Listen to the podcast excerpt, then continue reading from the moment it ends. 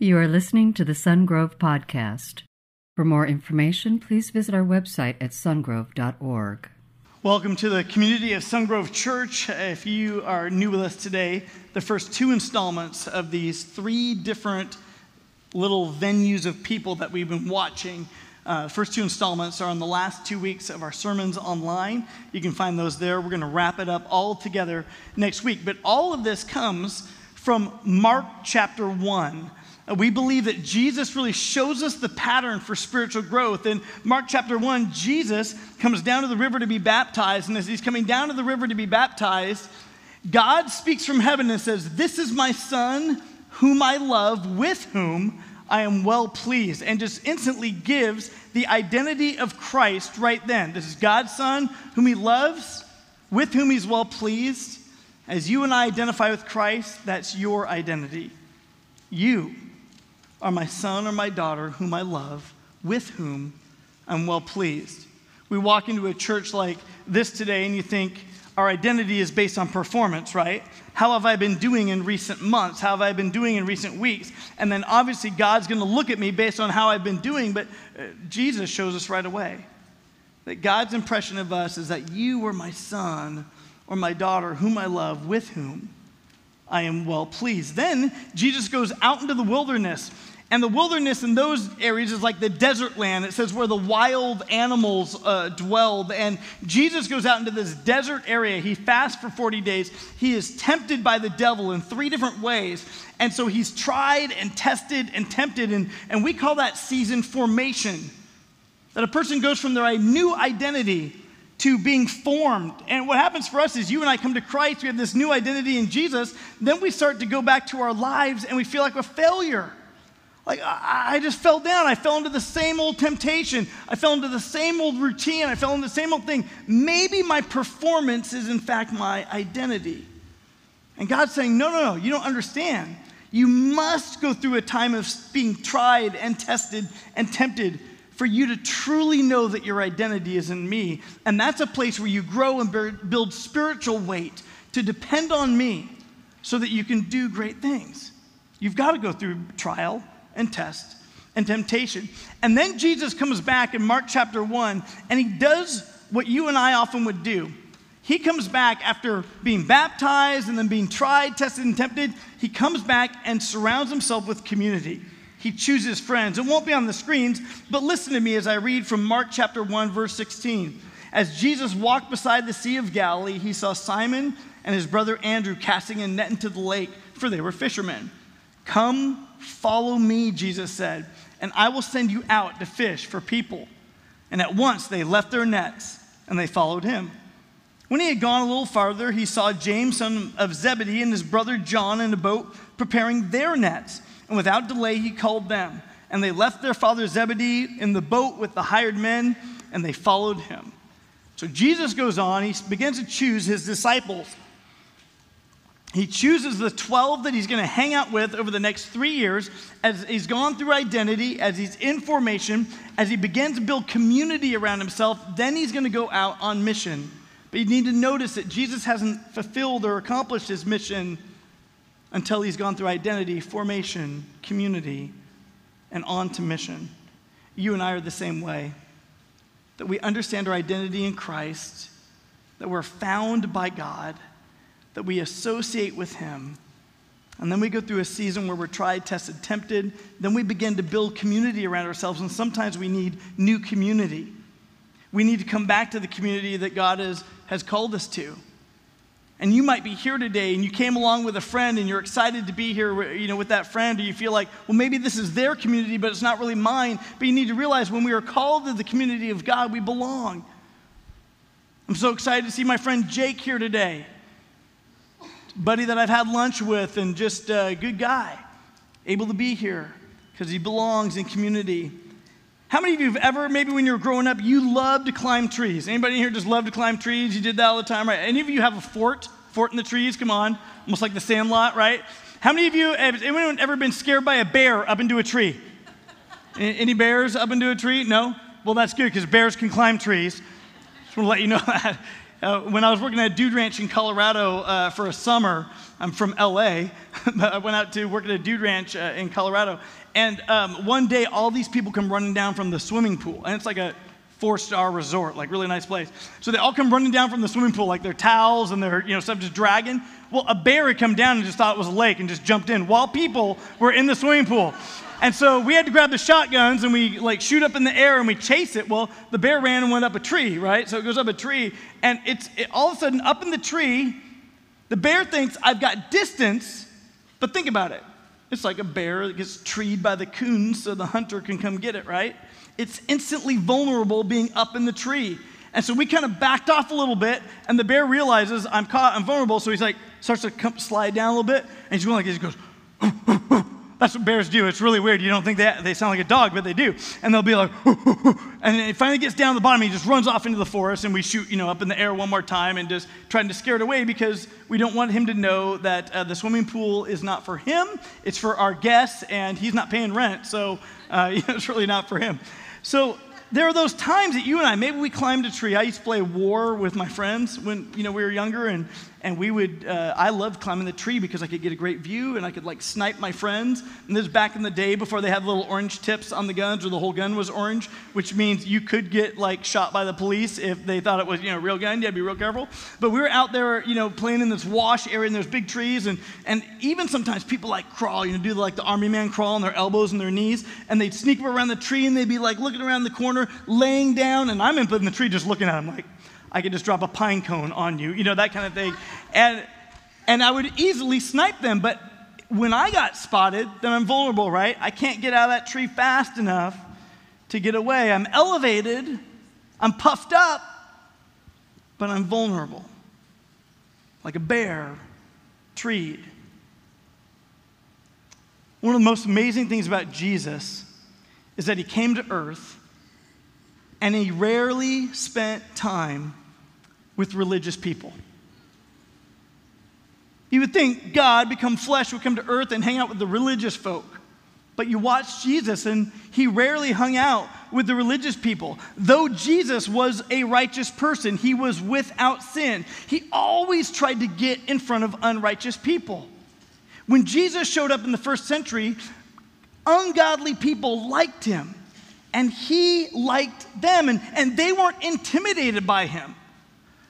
You know, more than likely they were thinking, you know, if only he knew about last weekend, right? If only he knew about my spring break trip down to the Sea of Galilee, right? If only God knew what was really going on right now in my head, in my heart, in my life. But nevertheless, the fact remained that people who were nothing like him flocked to hear him. Pastor Andy Stanley uh, states this. He says, Any organization, any business, any movement must answer the tension between reaching non customers and merely keeping up with the status quo. The local church is supposed to be the eyes and the hands and the ears and the feet of Jesus in our culture. But for some reason, we drift from having the same effect on people that Jesus did. So the question is why was Jesus so attractive to people who were nothing like him? The answer to that question will do more to determine the future of any church or any organization, right? Do you keep up with the customers you already have? Or do you go looking for the least of these lost new revenue streams of business? If you're in a business, if you're in a church, you say, listen, what did Jesus do? He came to seek and save the lost. He didn't come down to gather around himself all the religious people and say, hey, nice job out there. You guys are meeting your quotas. That's not what Jesus did. He came like a doctor to help the sick. He came like a prophet to bring reveal truth to the lost. He came as a suffering servant to take your sin and mine upon himself on the cross and pay for it. And he came to offer eternal life for those who would put their faith and their trust in him. So we have to ask the question Are we focused on reaching people more than simply keeping people? Think about your own life. Think about your own Christian walk. When you think of community, Do you think of like, I go to church to, I'm looking forward to all the people I'll see at church today. And you're thinking about who makes up your community and what faces you'll see and what conversations you'll have and, and what you'll hear from up front. I mean, are you thinking like, I'll, you know, I'll gather and, and be together in community? Or are you thinking, who else could I invite into community? When's the last time maybe you invited somebody to come on into church, to, to come along with you? Because the fact remains that Jesus loves the furthest out person. If you're here and you're not a Christian, or maybe you used to be, or you're trying to figure Jesus out, or you had a bad experience with a church, or you just don't know what you believe, if you were to run into Jesus, say he was just right here in church today, you ran into him, you would like him and he would like you. And you would look into his pure and his holy and his awesome eyes, and you would be drawn to him, even though he knows everything about you and knows you fully. And you would look into those eyes and know that you were loved by him. In the Jewish first century, there was a distinction between sinners and tax collectors. See, everybody might think, well, I'm a sinner. Or there might be people who are living in certain types of sin. They weren't following the Old Testament law, so they would consider themselves a sinner. But even if you were the most ungodly person, you could always say, well, at least I'm not a tax gatherer. Okay? Because a tax gatherer was the worst kind of sinner. They were the kind of person who rejected their brothers and sisters. They rejected Israel. They began to serve Rome and they would collect taxes. They would actually do this. They would bid to get the job to be a tax gatherer. So they would betray their own people, they would serve Rome, and Rome would say, You must bring in from all the people that are in your region, you must bring in this much tax to us. Now, we expect you to make a living, so bring in as much as you want above and beyond it, just as long as we get our taxes. You can pad your pockets by taking more than we require. And by the way, here's two Roman soldiers to break kneecaps if anybody gives you trouble. And so these people, these tax gatherers, rejected their heritage, rejected their people, rejected community, and they were the enemy. And so even if you were the most ungodly person, you could always say, well, at least I'm not as bad as them. Now, here's what I want you to do I want you to turn to your neighbor and I want to say, at least I'm not a tax gatherer. Okay, so turn to your neighbors and say that to one another. They might call you sinner. They might say you are so far from perfect. You are not, you know, the best, but at least you're not tax. Now, you got to understand that above the tax gatherers was the chief tax collector. And Jesus walked up to a tax gatherer named Matthew and said, Matthew, follow me. And he left his tax gathering job and he became one of Jesus' disciples. Isn't that interesting? That one of the 12 that Jesus brought right around himself, people would look at and they would recognize and say, That guy used to be a tax gatherer. And Jesus said, He's one of my inner circle. But above all these tax gatherers would be a regional guy. And this regional guy would be the chief tax collector. And what would happen, it was like a Roman pyramid scheme that he would be on the take as, as the tax gatherers would take excess from the people they were gathering taxes from, he would pad his pockets with taking a cut of everything they took. So it was like a, just a pyramid scheme, and he would just look at himself and make himself wealthy. He would say, I gladly reject my community because I'm concerned about myself. And he would basically look at people like sheep they're just sheep. He'd look with disdain. They're just sheep led to slaughter. They're just, I'm just fleecing. These are the sheep that I'm fleecing to pad my own pockets. And so people could always say, no matter how ungodly I am, at least I'm not a tax gatherer. So Jesus, after being tried and tested and tempted in the desert, travels from Jerusalem out of the mountains to the desert valley And the city of Jericho would be like going to Palm Desert. You go out of the mountains that are maybe nearby and down into Palm Springs, Palm Desert area. And it would be a luxury oasis kind of area. And so Jesus travels out there, and, and in this town lives a man named Zacchaeus. And Zacchaeus was a small little man, as the, the child song says, he was a wee little man. Okay, he was a man who was short in stature, but you got to understand, Zacchaeus was a chief tax collector. He was a little man who thought that his wealth made him a big man. He probably would have driven a highly elevated truck, you know, with a massively lifted suspension and just being a little guy, but there wasn't any trucks in that day and age. So literally, he just patted himself, he elevated himself, being a little short person who thought he was a big man because of his wealth, but he was alone. And so in Luke chapter 19, if you have your Bibles open there with me, Luke chapter 19, beginning with verse 1. Jesus entered Jericho and was passing through, and a man was there by the name of Zacchaeus, and he was a chief tax collector and was wealthy. And he wanted to see who Jesus was because he was short and he couldn't see over the crowd. So he ran ahead and he climbed a sycamore fig tree to see him since Jesus was coming that way. And when Jesus reached the spot, he looked up to him and said, Zacchaeus, come down immediately. I must stay at your house today. So he came down at once and he welcomed him gladly. Picture this for a minute.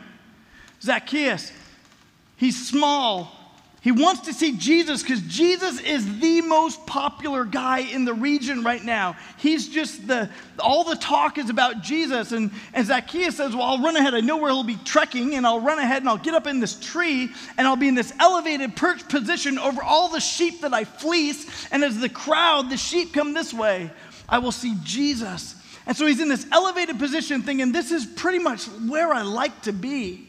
I love being in an elevated position but didn't realize that his elevated position made him vulnerable when he got spotted.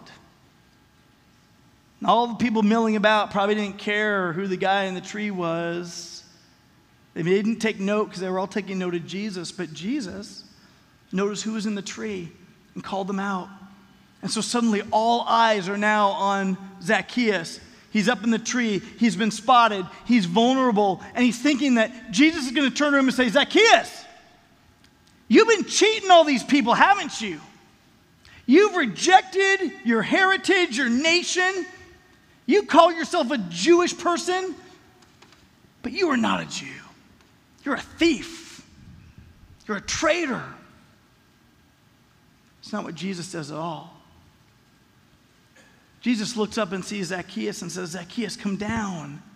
I must stay at your house today. There were some religious people in the crowd who I'm sure were like, Jesus, this prophet like person's coming to town. Maybe he'll stay with me because I'm the recognized religious leader of the city. And Jesus doesn't. He sees the chief tax collector and he calls him down out of the tree. The guy who re- intentionally rejected community. And he calls him down. And Zacchaeus welcomed him gladly. Hey, this is good. He didn't do what I thought he might do. This is another chance to puff myself up. If you're taking notes today, not only are we have to ask the question are we focused on reaching people more than simply keeping people, we have to say this that I need to look for people outside the church to intentionally include in the body of Christ. I need to open my eyes and see the unseen. I need to see the person who intentionally actually rejects community and look for opportunity to include them in the body of Christ. Look at verse 7. All the people saw this and began to mutter, He is gone to be the guest of a sinner. Okay, mutter's an onomatopoeia, right? It's one of those words that sounds like what it says. Mutter, mutter, mutter, mutter, mutter, right? when you mutter, I want you to everyone say mutter to each other, okay? Just do that. Turn, look say mutter. Yeah, that's what it sounds like, right? But what they were saying to each other is, oh my gosh, he's gone to be the guest of a sinner. Like someone wants to step in and be like, hey, Jesus, uh, you don't realize who that guy is? I mean, maybe you knew his name. It could be the name tags as we came into town, but I'm not sure. But you got to realize this guy is a traitor and a thief, and they're like, want to give Jesus, like, look, here's his rap sheet. Don't you understand what you just did? Like, let me save you from the embarrassment. The disciples see that Jesus is going to go, and they know they're not going to change his mind. And they probably called up the Hampton Inn and were like, yeah, we need a reservation tonight. Uh, and the Hampton Inn says, hey, oh, it's Jesus? Okay, so it's the normal 13 of you? And they're like, no, no, no, no. I think just 12 of us will be with you tonight. I think Jesus is hanging out with Zacchaeus. And, you know, the shock on the other end of the phone to the silence. They begin to mutter, he's gone to be the guest of a sinner. Who around you intentionally rejects community, doesn't want to go, doesn't want to be there, isolates themselves? Maybe it's a self sufficient rich person. I'm rich. I don't, I don't need that stuff. Maybe they look at religion as being some sort of crutch. Maybe they look at how they can fleece the sheep. That's for sheep. I don't go there. That's for sheep, for all those people who are my clients, who basically I'm fleecing their pockets to increase my own wealth. I don't need to go there. That's for those kind of people. And Jesus would look and say, Come into community because these are sheep and you're a sheep and I'm a good shepherd. And I will lead you in the path of righteousness where there's good water and good grass and life, real life, not what you've been experiencing, which is so far from life. Maybe it's the self sufficient rich person. Perhaps it's the invisible person. You know what I'm talking about? That person that nobody notices that they just float in. There's nothing attractive about them. There's maybe nothing beautiful. There's no outstanding giftedness. They can just float in and float out, and society doesn't really see that person. They just walk through and they hate it because they know I'm invisible. People don't notice me. And in all intents and purposes, I'm unseen. And is Jesus giving you eyes to see the person who knows that they are invisible in culture? Maybe it's the workaholic. My position, my title, my work is so compulsively an addiction that I intentionally reject community. I reject community out there as far as church. I reject community even in my own family because they, frankly, are taking me away from my work. And they're isolated and they're puffed up and they're elevated, but they're lonely. Maybe it's the person that you would think that person would never accept an invitation to go to church. All right, Thanksgiving is coming up. I want you to think for a minute who's that person in your family or who you gather with at Thanksgiving? Who's like the furthest out person? If you're like, hey, I invited them to church, they would be like, heck no. And they probably wouldn't say heck. Who's the furthest out person? Who's the person who's been crossing your path more than once? Maybe you're out and about and you're like, I bumped into this person, I'm bumping into them again, and I think I saw them over at this place, and, and maybe I bumped into them again. And maybe God's got an appointment for you with that person. Maybe that's no accident. Maybe your paths keep crossing because God is saying, Listen, I want to help you understand and look for this person. Maybe it's a checker at Trader Joe's, or it's the gas station attendant, or the receptionist at your doctor's office who seems too busy with checking everybody in that they're almost like, I'm rejecting community because everybody's got a health issue, everybody's got a problem. I don't have time to hear all that, but maybe they need Jesus. Maybe it's that person with all the crazy tattoos or how they look. Maybe it's the door to door Xfinity guy. Okay, a couple weeks ago out front, I'm working in my yard, and uh, this guy, I see him going door to door. You know how it is. You see the dude, you're like, should I go inside? Like, you know what I'm talking about? Like, I don't want to talk to that person. They're going to come knocking at my door. What do they want? You know, salesman. Some dude walking the neighborhood with a clip eared and a lanyard. You're just like, you know, okay, don't want to, you know, don't want to talk. So he goes next door, and as he's walking up to my driveway, and I'm working in the little plants right there, I'm like, hey, we're not interested. I'm just like, yeah, I just don't, just let the guy know up front so he can just keep going, right? He stops and he goes, you don't even know who I am. you know what? he was right. I had no idea who the guy was. I didn't know what he was selling. And he goes, You're one of our customers. I'm with you know, Xfinity. He pulls up on his little iPad. Like, You're a customer. You're so and so. He's already got my information right there. Yeah, I am. He goes, Well, we actually just upped all the speeds in your area. I want to make sure you're getting full access. So we pulled up my phone and we checked out, you know, to the to the Wi-Fi. Was it? Yes, I had increased speed. He was actually there to help me, but I was just like, hey, not interested. Keep it going. Keep moving on. Get on by. Get out of here. Go bother some other neighborhood, right? Does God give you and I the eyes to see the people around us as we begin to talk? He just shared. He goes, Yeah, you know, actually, he, he's married, he, they're expecting a child, uh, and how exciting that is, and, and yet they have lost a child. And so, how much more exciting now this new pregnancy would be after having a miscarriage, and was able to invite him to church. Someday he might show up. Do we have eyes to see the people right around us? Maybe it's somebody you can invite to a Christmas party at a church. Maybe it's somebody that you can begin to reach to during a Thanksgiving dinner.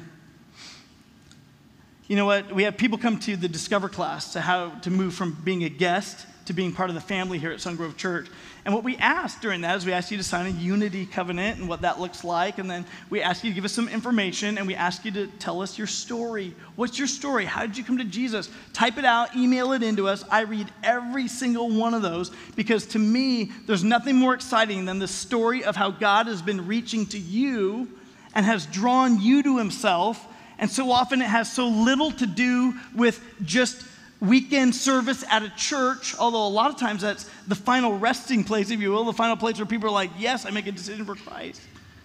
But I read those stories and I love them, and what I see as a common thread through a lot of those stories is that inevitably they had some nagging friend who wouldn't give up on them and just kept inviting them to church, who just would not stop believing in them and just say, just come with me, just come. And they're like, finally, fine.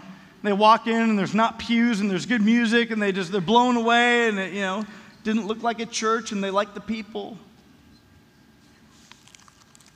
Do we have eyes to see the people that jesus is putting around us? Luke 19 verse 8 but zacchaeus stood up and said to the Lord, Lord, look here, and now I give half of my possessions to the poor. And if, by the way, it wouldn't be if I've cheated anybody, it would be since, right? Since I've cheated some people, because I'm a tax gatherer, it's what I do. I'm a chief tax gatherer. If I've cheated anybody out of anything, I will pay back four times the amount. It's crazy. Right away, he's just saying, I want to make huge. Half my wealth goes to the poor. The other part, if I've cheated anybody out of anything, I'll give back four times the amount. The law, the Old Testament law said, if you've cheated somebody, pay back the amount and add 20% because you've been a jerk. what does Zacchaeus do? He goes, I don't care what the Old Testament law says. I understand that now that I've come into relationship with God, I need to make things right with people whom I've offended and sinned against. That because I've been forgiven much, I need to seek out forgiveness for those that I have offended, those that I have troubled. Could you imagine if you were one of the people that Zacchaeus had ripped off? Like every year he came to my house to collect taxes, and he took way too much, and I look at his house compared to my house, and I know that they've just been ripping us all off. And then Jesus comes and stays at his house, and then he's like, hey, you just found religion and just said he changed. We should let him back in the synagogue. You'd never trust it, would you? I wouldn't either. What does he do? He understands since God, I'm in relationship with you and you've forgiven me everything. I need to make things right with my brothers and my sisters that when we come into a horizontal relationship with God, we understand that that relationship is such a gift that we need to turn around and begin to give to those around us. It's called having a fearless moral inventory. that we take stock of where we are right now and where we've been, and we take responsibility to repair what we can, and we can't always repair what we've done, but we take the initiative, the responsibility to do what we can. And that's what Zacchaeus does.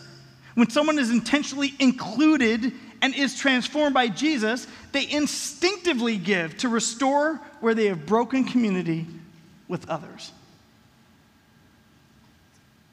Luke 19, verse 9 and 10, Jesus said to him, Today salvation has come to this house because this man too is it. Now listen to this, it's a new title, it's a new identity. He says, This man too is a son of Abraham.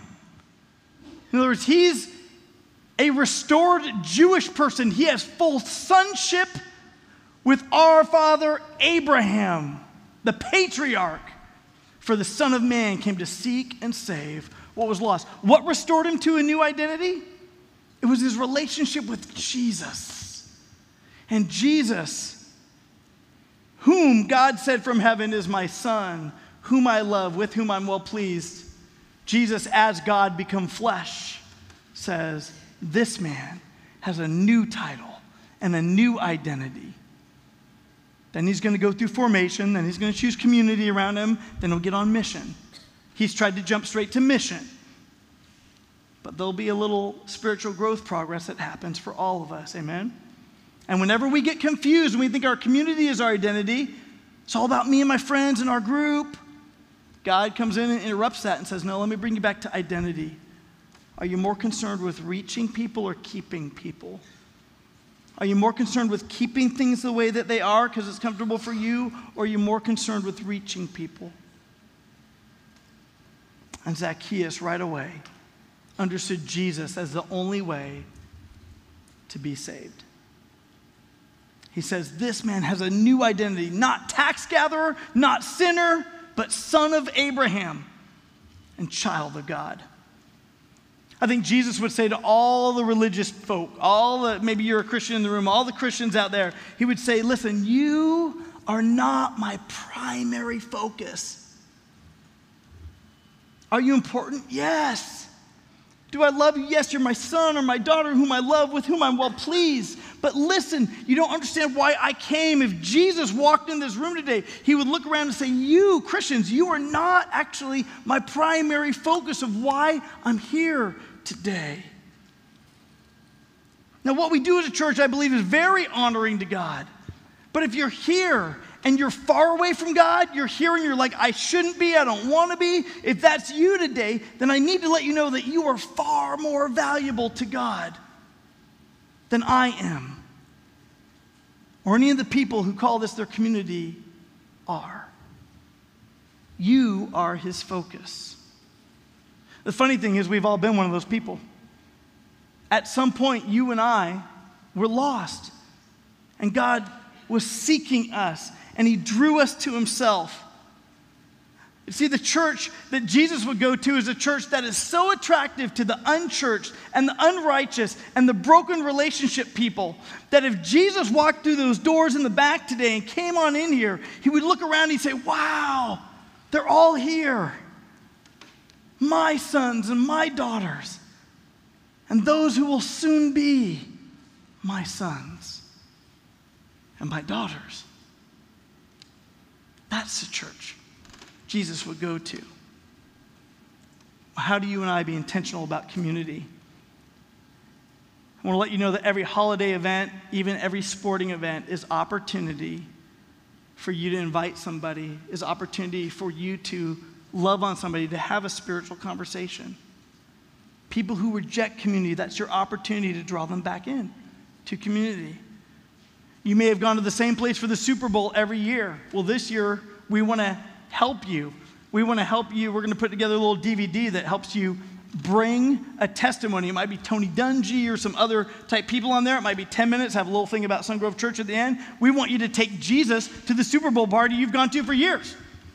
And at the end of the Super Bowl, or if it's a blowout like it was last year, poor Broncos, um, which my team, oh Lord, but you know, but if it's that you put it in at halftime, DVR all the stuff, get back to it, but it just might start a conversation. A little 10 minute video on DVD. You take Jesus to what you already do. Take Jesus out of this room, out of here, and bring him to where you're already going, giving eyes to see. You might see people par- struggling with parenting and say, let's go to the parenting class at Sungrove Church. Gives you great skills to be able to parent because it's so hard to be a parent. And maybe you go with them to the first couple sessions and, and you're just experiencing that together. But it's a person who's like, I'm, I'm not seeking Jesus right now, I just want to know how to be a good parent. Well, we'll help. Maybe it's a person saying, I, I'm not seeking Jesus right now, I just need financial help. Well, bring them to Financial Peace University. Help them understand how they can reduce debt and invest wisely and follow biblical principles so all of a sudden it clicks for them. Wow, maybe the author of the Bible knows what he's talking about. And maybe he has more to say about the rest of the way that I live. Maybe for you, it's you're talking to friends about their hurts and their habits and the hangups, and you go, listen, I'll go with you the first night. Let's go to, let's go to CR. I'll go with you. I'll sit with you through the introductory class and just help you get connected with just real down to earth people who are experiencing hurts and habits and hangups. And, and you're going to get into community like we saw in the video, and you'll begin to experience healing there. Right now would be a great time to reach to undocumented neighbors and immigrants, to invite them into community, irrespective of political spectrum, to invite them into a place where they are loved for being a son or a daughter of the Most High God. Invite them to community. You're a young adult, maybe you've never been to 722. 722 is our ministry for young adults. And tonight they've got, a, yeah, we got some young adults down here. Tonight they've got a Thanksgiving party right here at church, and they're going to throw a Thanksgiving dinner, and it would be a great thing. You, you don't have to register, you don't have to call ahead. If you're a young adult and you've never been to that ministry, then basically you just show up tonight, and they're going to have just a turkey dinner. You're going to get to know some new friends, and all of a sudden step into community and make some friendships that matter in your life. Can you imagine if a year later we look back and say this I played some part in someone crossing the line of faith? Maybe not the main part. It may not be that you got to sit down and pray with somebody. Maybe you did, which would be so awesome. But could you imagine if for just a minute you just said, I, I just made an invite and then I had no idea that God was going to grab a hold of them like that and look at what has transpired in the condition of their life, how much it's changed in just a year? Maybe you're here today because someone coerced you into being here. Perhaps it was a parent or your neighbor, or you had a persistent friend who just won't give up on you. And maybe you're here today and you struggle. You just struggle and you walk through those doors and say, What am I doing in a church? Like, I don't belong here because you know the condition of your life and you just thought, you know, I don't even know if I buy all this, but I'll be back because I like the people. Well, I want you to know that there's a very real God who said, I love people so much and they are separated from me. They are outside of community. They will never go to heaven because of the condition of their life. But I love them so much that I am willing to leave and become flesh in Christ. And that gift at Christmas is the greatest gift ever given. We're so happy about it, we give gifts to each other. But he lived a perfect life, and then he stretched out his arms and he says, I will take all their sin upon myself I will pay for it before a righteous God. I will be in the grave dead for three days. I will conquer the grave. I will rise to new life.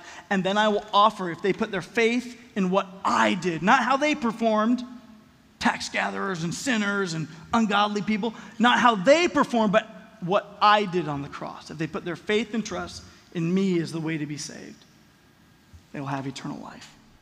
Will you just bow your heads, close your eyes so you're only thinking about your life right now?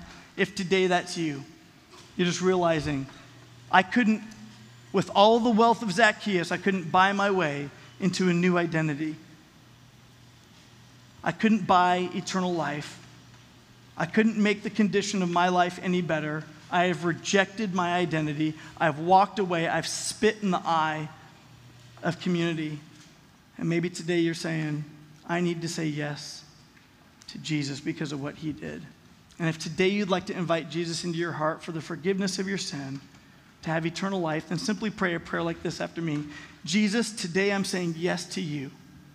I ask you to come in to my hardened heart and make me have a heart of flesh.